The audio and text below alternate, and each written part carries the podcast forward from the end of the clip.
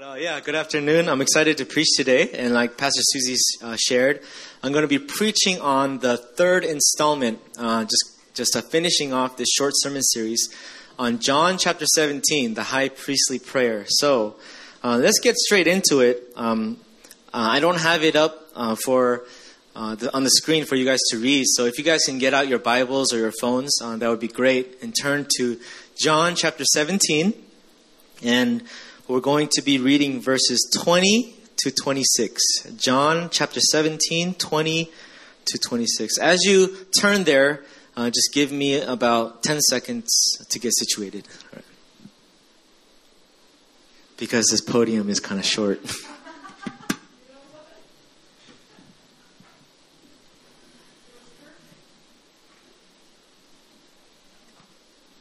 All right. John chapter 17 verses 20 to 26. We are continuing to eavesdrop with the disciples and listen in on the, on the prayer of our Lord, on prayer of Jesus. And I'm just going to be reading this. Please follow along from the, from the ESV. Jesus prays, I do not ask for these only, but also for those who will believe in me through their word that they may all be one. Just as you, Father, are in me, and I in you, that they also may be in us, so that the world may believe that you have sent me. The glory that you have given me, I have given to them, that they may be one, even as we are one, I in them, and you in me, that they may become perfectly one so that the world may know that you sent me and loved them even as you loved me. Father, I desire that they also, whom you have given me, may be with me where I am, to see my glory that you have given me, because you loved me before the foundation of the world. O righteous Father, even though the world does not know you, I know you and these know that you have sent me. I made known to them your name, and I will continue to make it known, that the love with which you have loved me may be in them, and I in them. Amen. Uh, let's pray together. Hmm. Father, we desire to grow in prayer, not just knowing how to pray, but we want to pray according to your heart. So at this time, as we study your word, as we read John 17 and listen in on your prayer, Jesus, I pray that we would feel your heart. I pray that as we are even apart right now in our own rooms or wherever we are watching, I pray, Lord, would you encounter us? We want to, we posture our hearts, Lord. We posture our minds in a way where we expect to hear from you. We expect to engage with you. And we expect to tap into your heart today. So bless us, Lord, that we would bless your name. In Jesus' name we pray. Amen. Amen. Question I would like to start off with is what is something that you have experienced that was so great that you so badly wanted others to experience as well? Let me ask again what's something that you experienced that was so great that you longed for somebody else to experience that as well? If you know me, I love food. I love going around Korea eating good food. And if you know me, you will know what I will say when I eat something really good. I oftentimes go to my friends. I go to Pastor David Ha, and he goes, What'd you do yesterday, man? And I said, oh, I ate at this place called Majang Shijang, man, the Hanu meat. And then I'm like, bro, bro, you gotta go, man. I gotta take you. I gotta take you. Every time I eat something really good, there's something about me where I enjoy it so much, I just want other people to enjoy it as well. And then I finally take them, and then I'm watching them eat, and when they put that meat in their mouth and chew, in my inner being, I'm like, right, right, right? It's good, right? And when I see them enjoying what I also enjoy, there's something that just I experience. This is joy I experience. Whether it's food or even movies. There are certain movies when you're talking with certain people and you're like, yo, have you seen that movie? And they're like, no, I haven't seen it. You're like, what? You haven't seen Nacho Libre? You you haven't seen Nacho Libre? How how can yo, let's watch it. Let's watch it right now. Let's watch it next week. And there's something about when we enjoy a movie, yes, I love Nacho Libre, that when we when we just want somebody else to enjoy and laugh with you together. There's an enjoyment that you have together.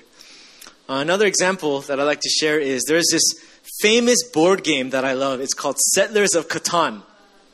I love playing Settlers of Catan. And there was this one time where we were all playing. It was getting really, really popular at our church. And uh, my girlfriend at the time, now fiance, Pauline, she never played this game before.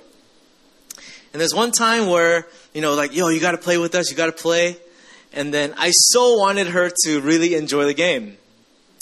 As the game is progressing, as the game is progressing, I'm looking at her, her face and demeanor, and I'm like, oh man, she doesn't like this game. This is, this game is boring. Uh, it feels nerdy. Like, what is this? and then something happens. What happens? First time she plays the game, she wins. She wins, and then she goes crazy. She starts jumping up and down. She's like, you know, and then I, I just delight in seeing her delight in the things that I delight in, and we get to delight in it together. It's a great example, right? All this to say, there is a joy that is experienced when we witness someone enjoy the things that we enjoy. There is a joy when we have a shared experience of delight together. All of us can relate. My examples may be silly, but all of us can relate uh, to some degree. You know, in a greater way, we bring so much joy to God. We bring so much joy to Jesus when we delight in the things that He delights in. As we dive into this passage, I pray that we would experience just even a little bit more, that we would experience the longings of Jesus' heart, that we would catch that, and that in the way we live, in the way we respond to the, de- to the de- desires of His heart, that that would bring so much joy to Him. That's what I pray today. So the passage begins here. It says in verse 20, Jesus says, Father, I do not ask for these only. I don't ask for these things only. What are these things? And just to recap a little bit for the uh, first two sermons of this series, what are these things that he asked? And I preached the first message, Pastor Susie preached the second message. The first thing that he asked was, Father, the time has come. I ask you to glorify your Son, as in display to the world the fullest extent, the fullest extent of who I am, by lifting me up, by glorifying me, but on a cross. What another thing that he asked, that we would have eternal life. And he says, eternal life is that we would know him intimately. So he prays for himself. He says, Glorify your Son. He desires eternal life for us. And third, he asks and he prays for his 11 disciples. He prays, Lord, Father, protect them. Protect them as I leave and as you send your Holy Spirit. Protect these disciples. Keep them in your name, he says, which you have given me, that they may be one, even as we are one.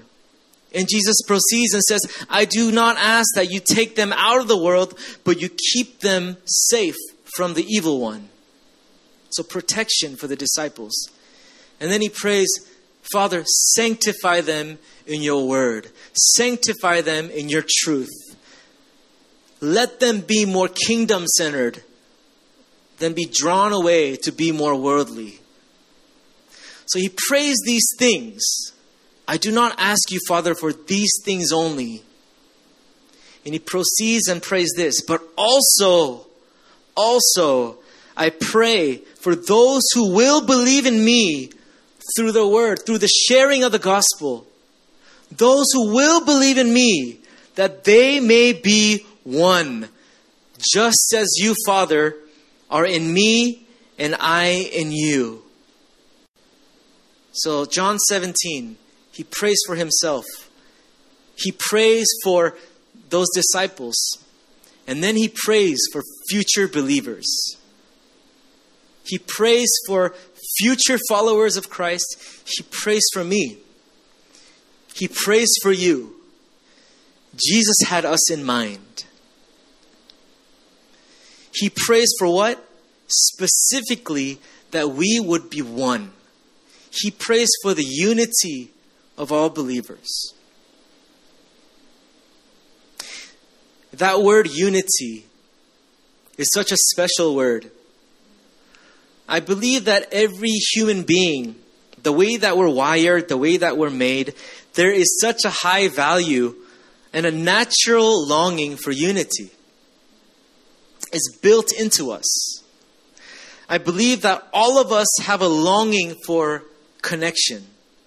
All of us have a longing for intimacy, for oneness, for union, for encouragement, for mutual edification, all these things that point to the fact that deep in our hearts we were made for unity.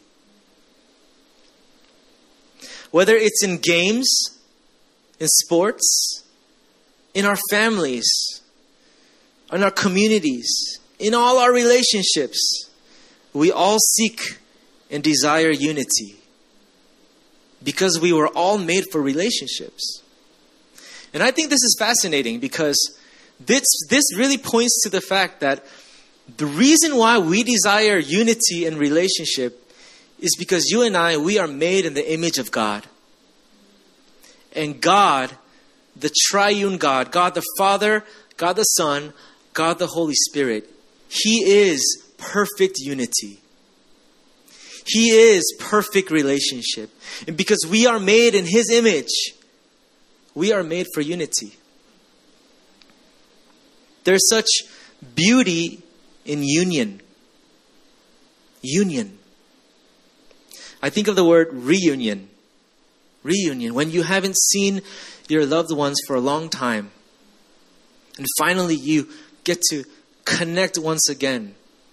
You miss them so much, and you have a reunion, and there's such a beautiful experience when that happens.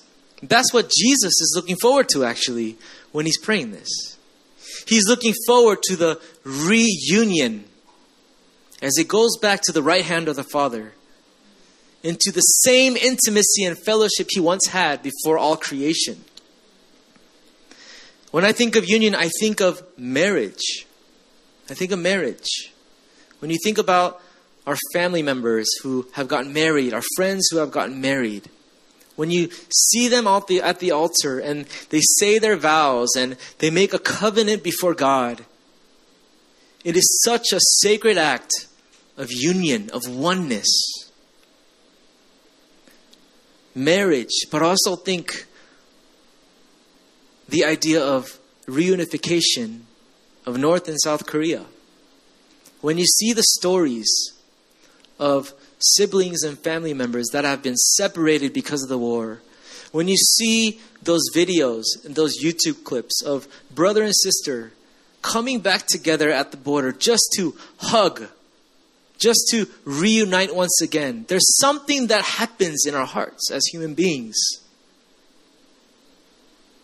Because we are made to desire unity and union.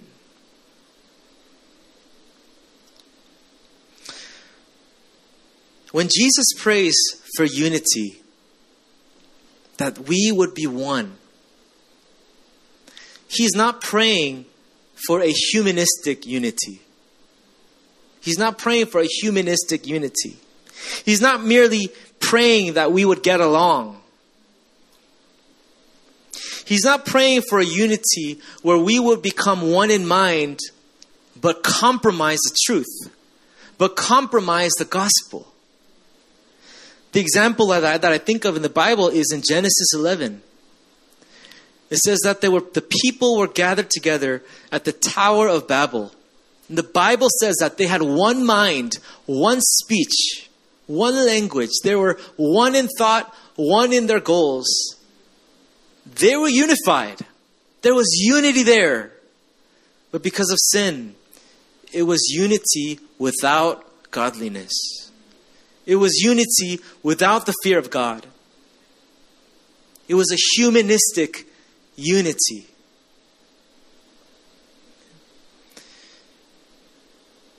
There is a godly unity that Jesus desires for us, a godly unity, where God desires oneness of brothers and sisters in Christ unto oneness with God. That is a godly unity.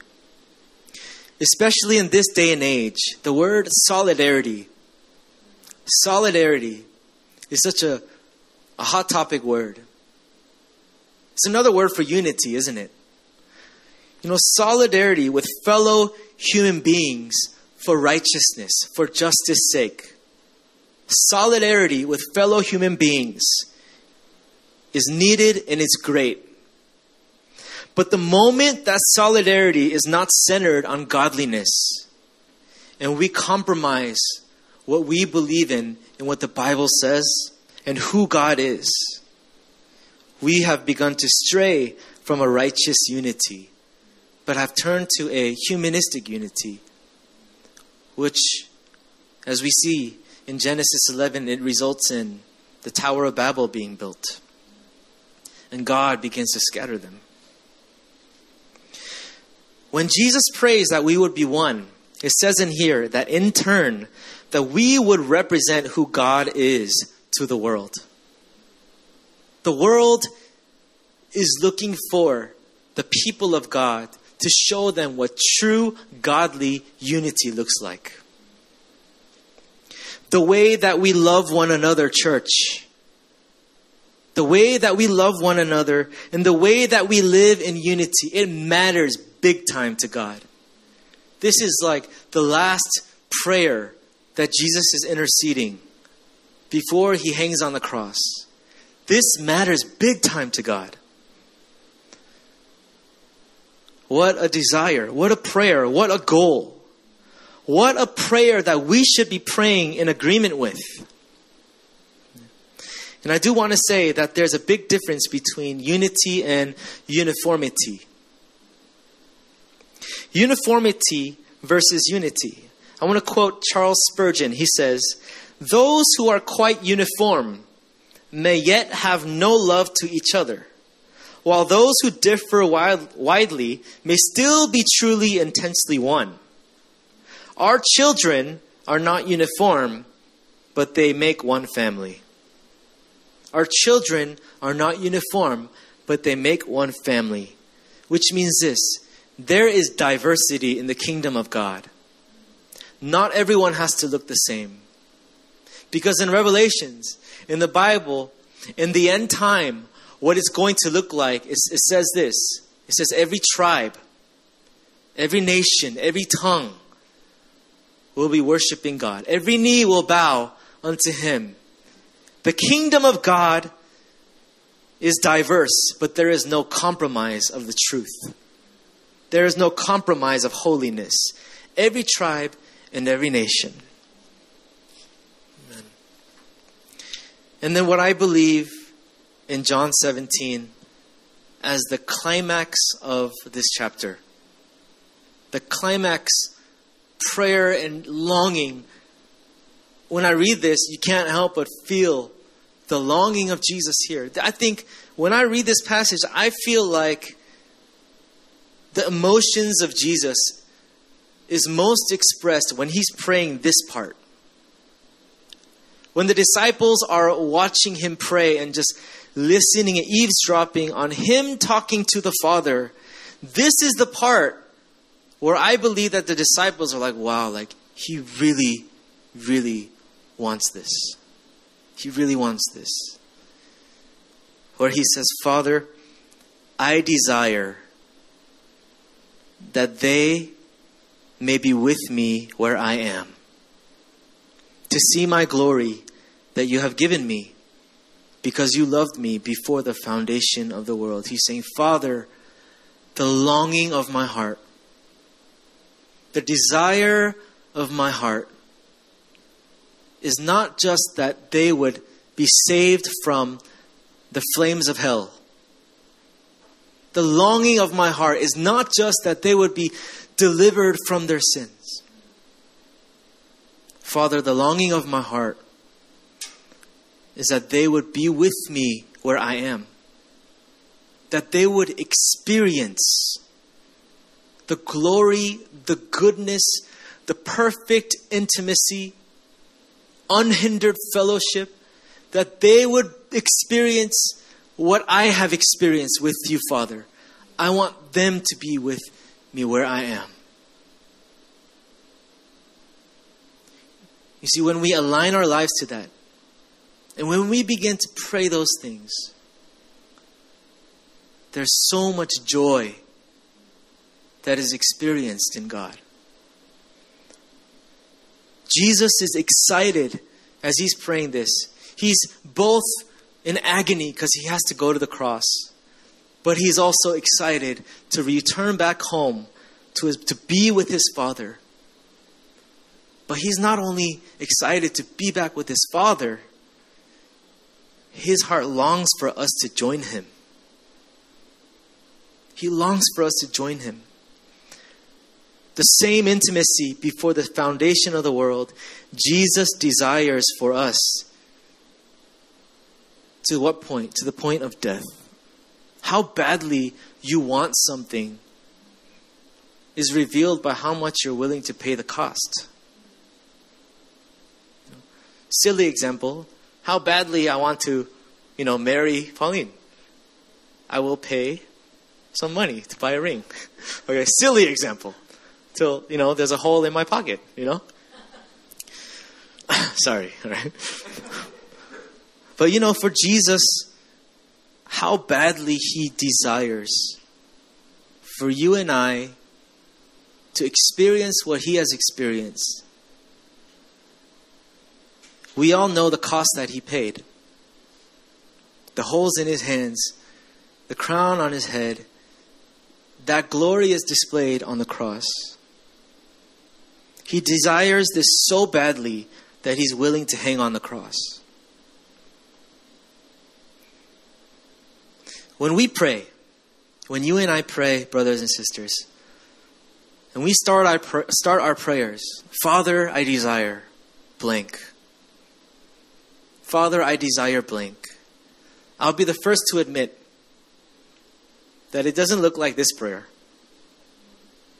Father, I desire that coronavirus will be, you know, done away with. Father, I desire that we can get back together again to worship. Father, I desire legitimate things, great things.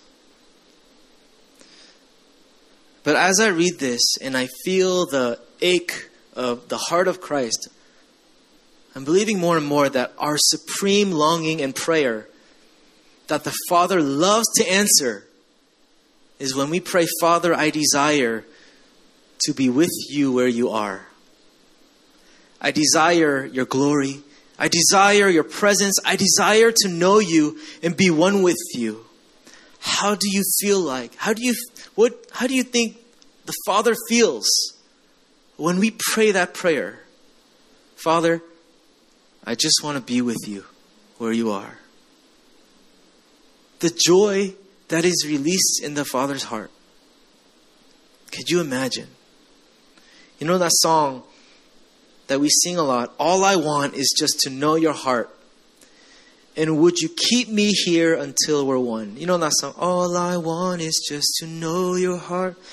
Would you keep me here until we're one? And it says after that, just a little while longer until I see you. Just a little while longer till I know you just a little while longer until we will be together. I've sang this so many times. But I just realized that every time I'm singing this song, I'm praying John 17. We're praying the prayer of Jesus. All I want is just to know your heart, eternal life. Would you keep me here until we're one? If the longing of God is unity, then Satan will not just sit there and watch. Satan will attack. He will use sin to bring about disunity and division. Division and divorce is not from God. Disunity in the church is not from God. Racism, tribalism, classism is not from God. These things are a work of the enemy. Sin divides and love unifies. How would Satan bring disunity? By the way you and I view fellow human beings, by the way we view one another.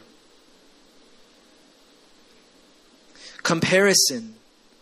All of us, by the way, fall short of this to some degree. Comparison, jealousy, envy, injustice, pride, greed, malice, coveting, murder, selfishness, gossiping, a condescending view of one another, etc. The Bible lists out all these sins, and every single one of these sin, sins manifest division.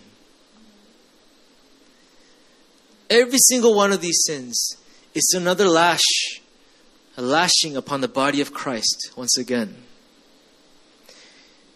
These things that originate in the heart, these sins that, manif- that originate in the heart, when Satan attacks, these things manifest into racism. What we see in society today tribalism, classism, division, all these things.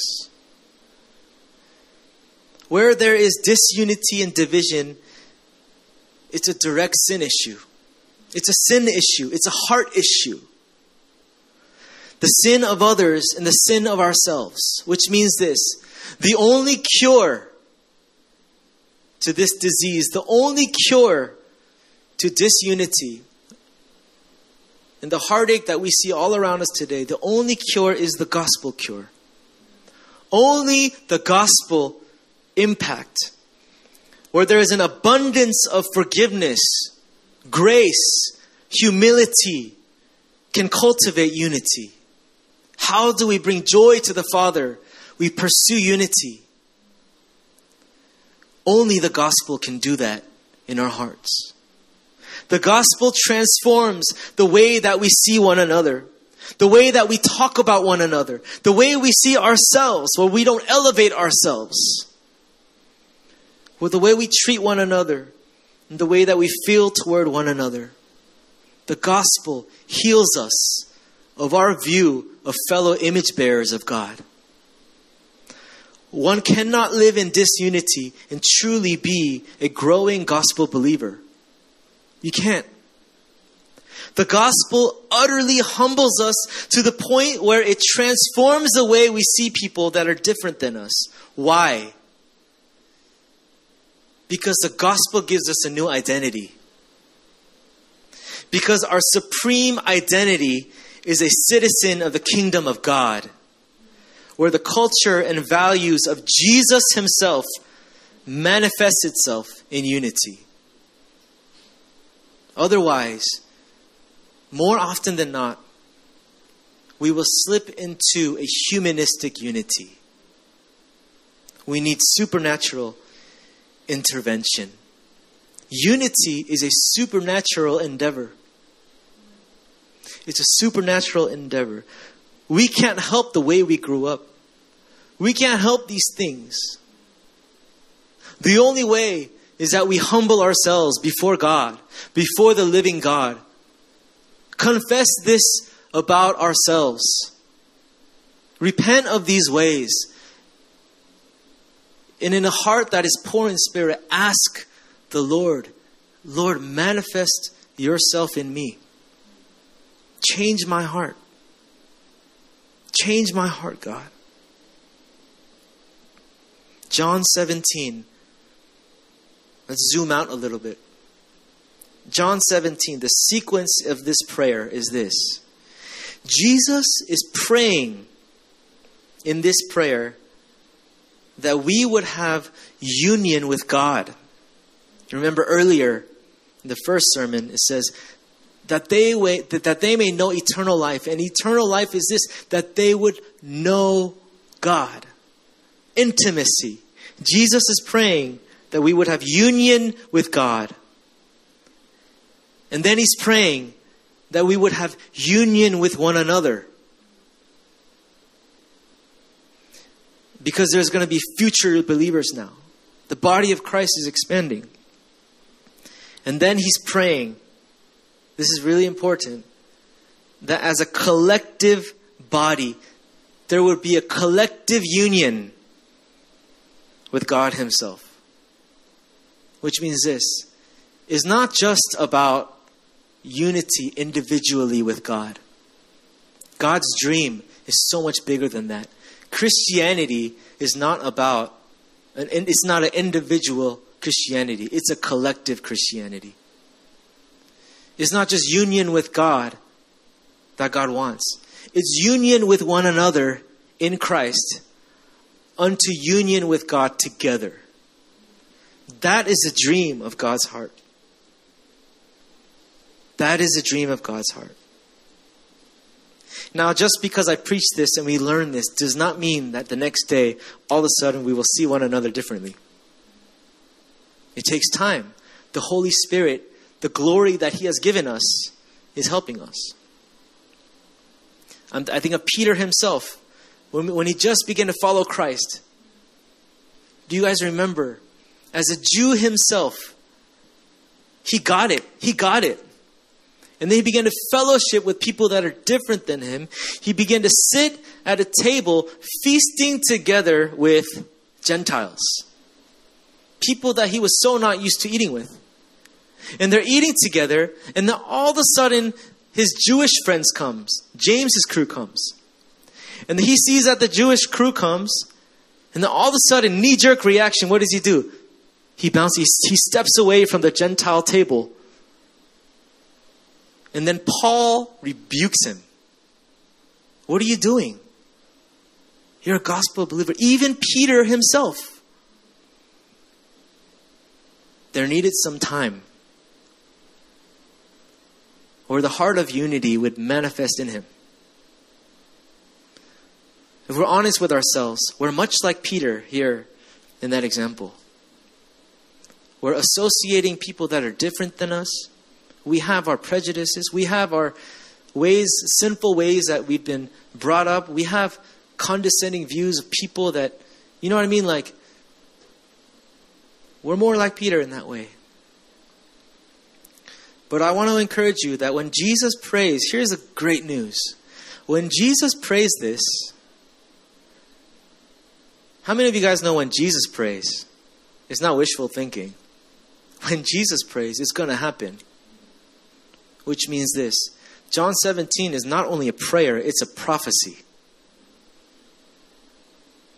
The oneness of all people, of all believers in Christ we're all going to be one with Him.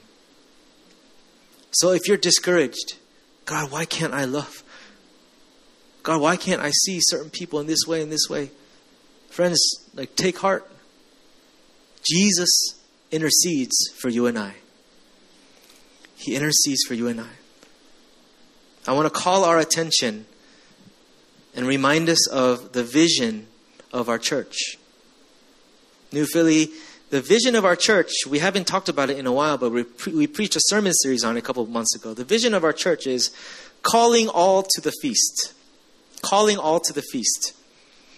And under that vision, there were three pillars it was to feast on the Lord, second was to invite others to the feast, the Great Commission, and third, it was to look forward to the feast of all feasts with an end time mindset. If you don't know, please go back to our other sermons, but we will be talking about it again soon. Why am I reminding us of this vision?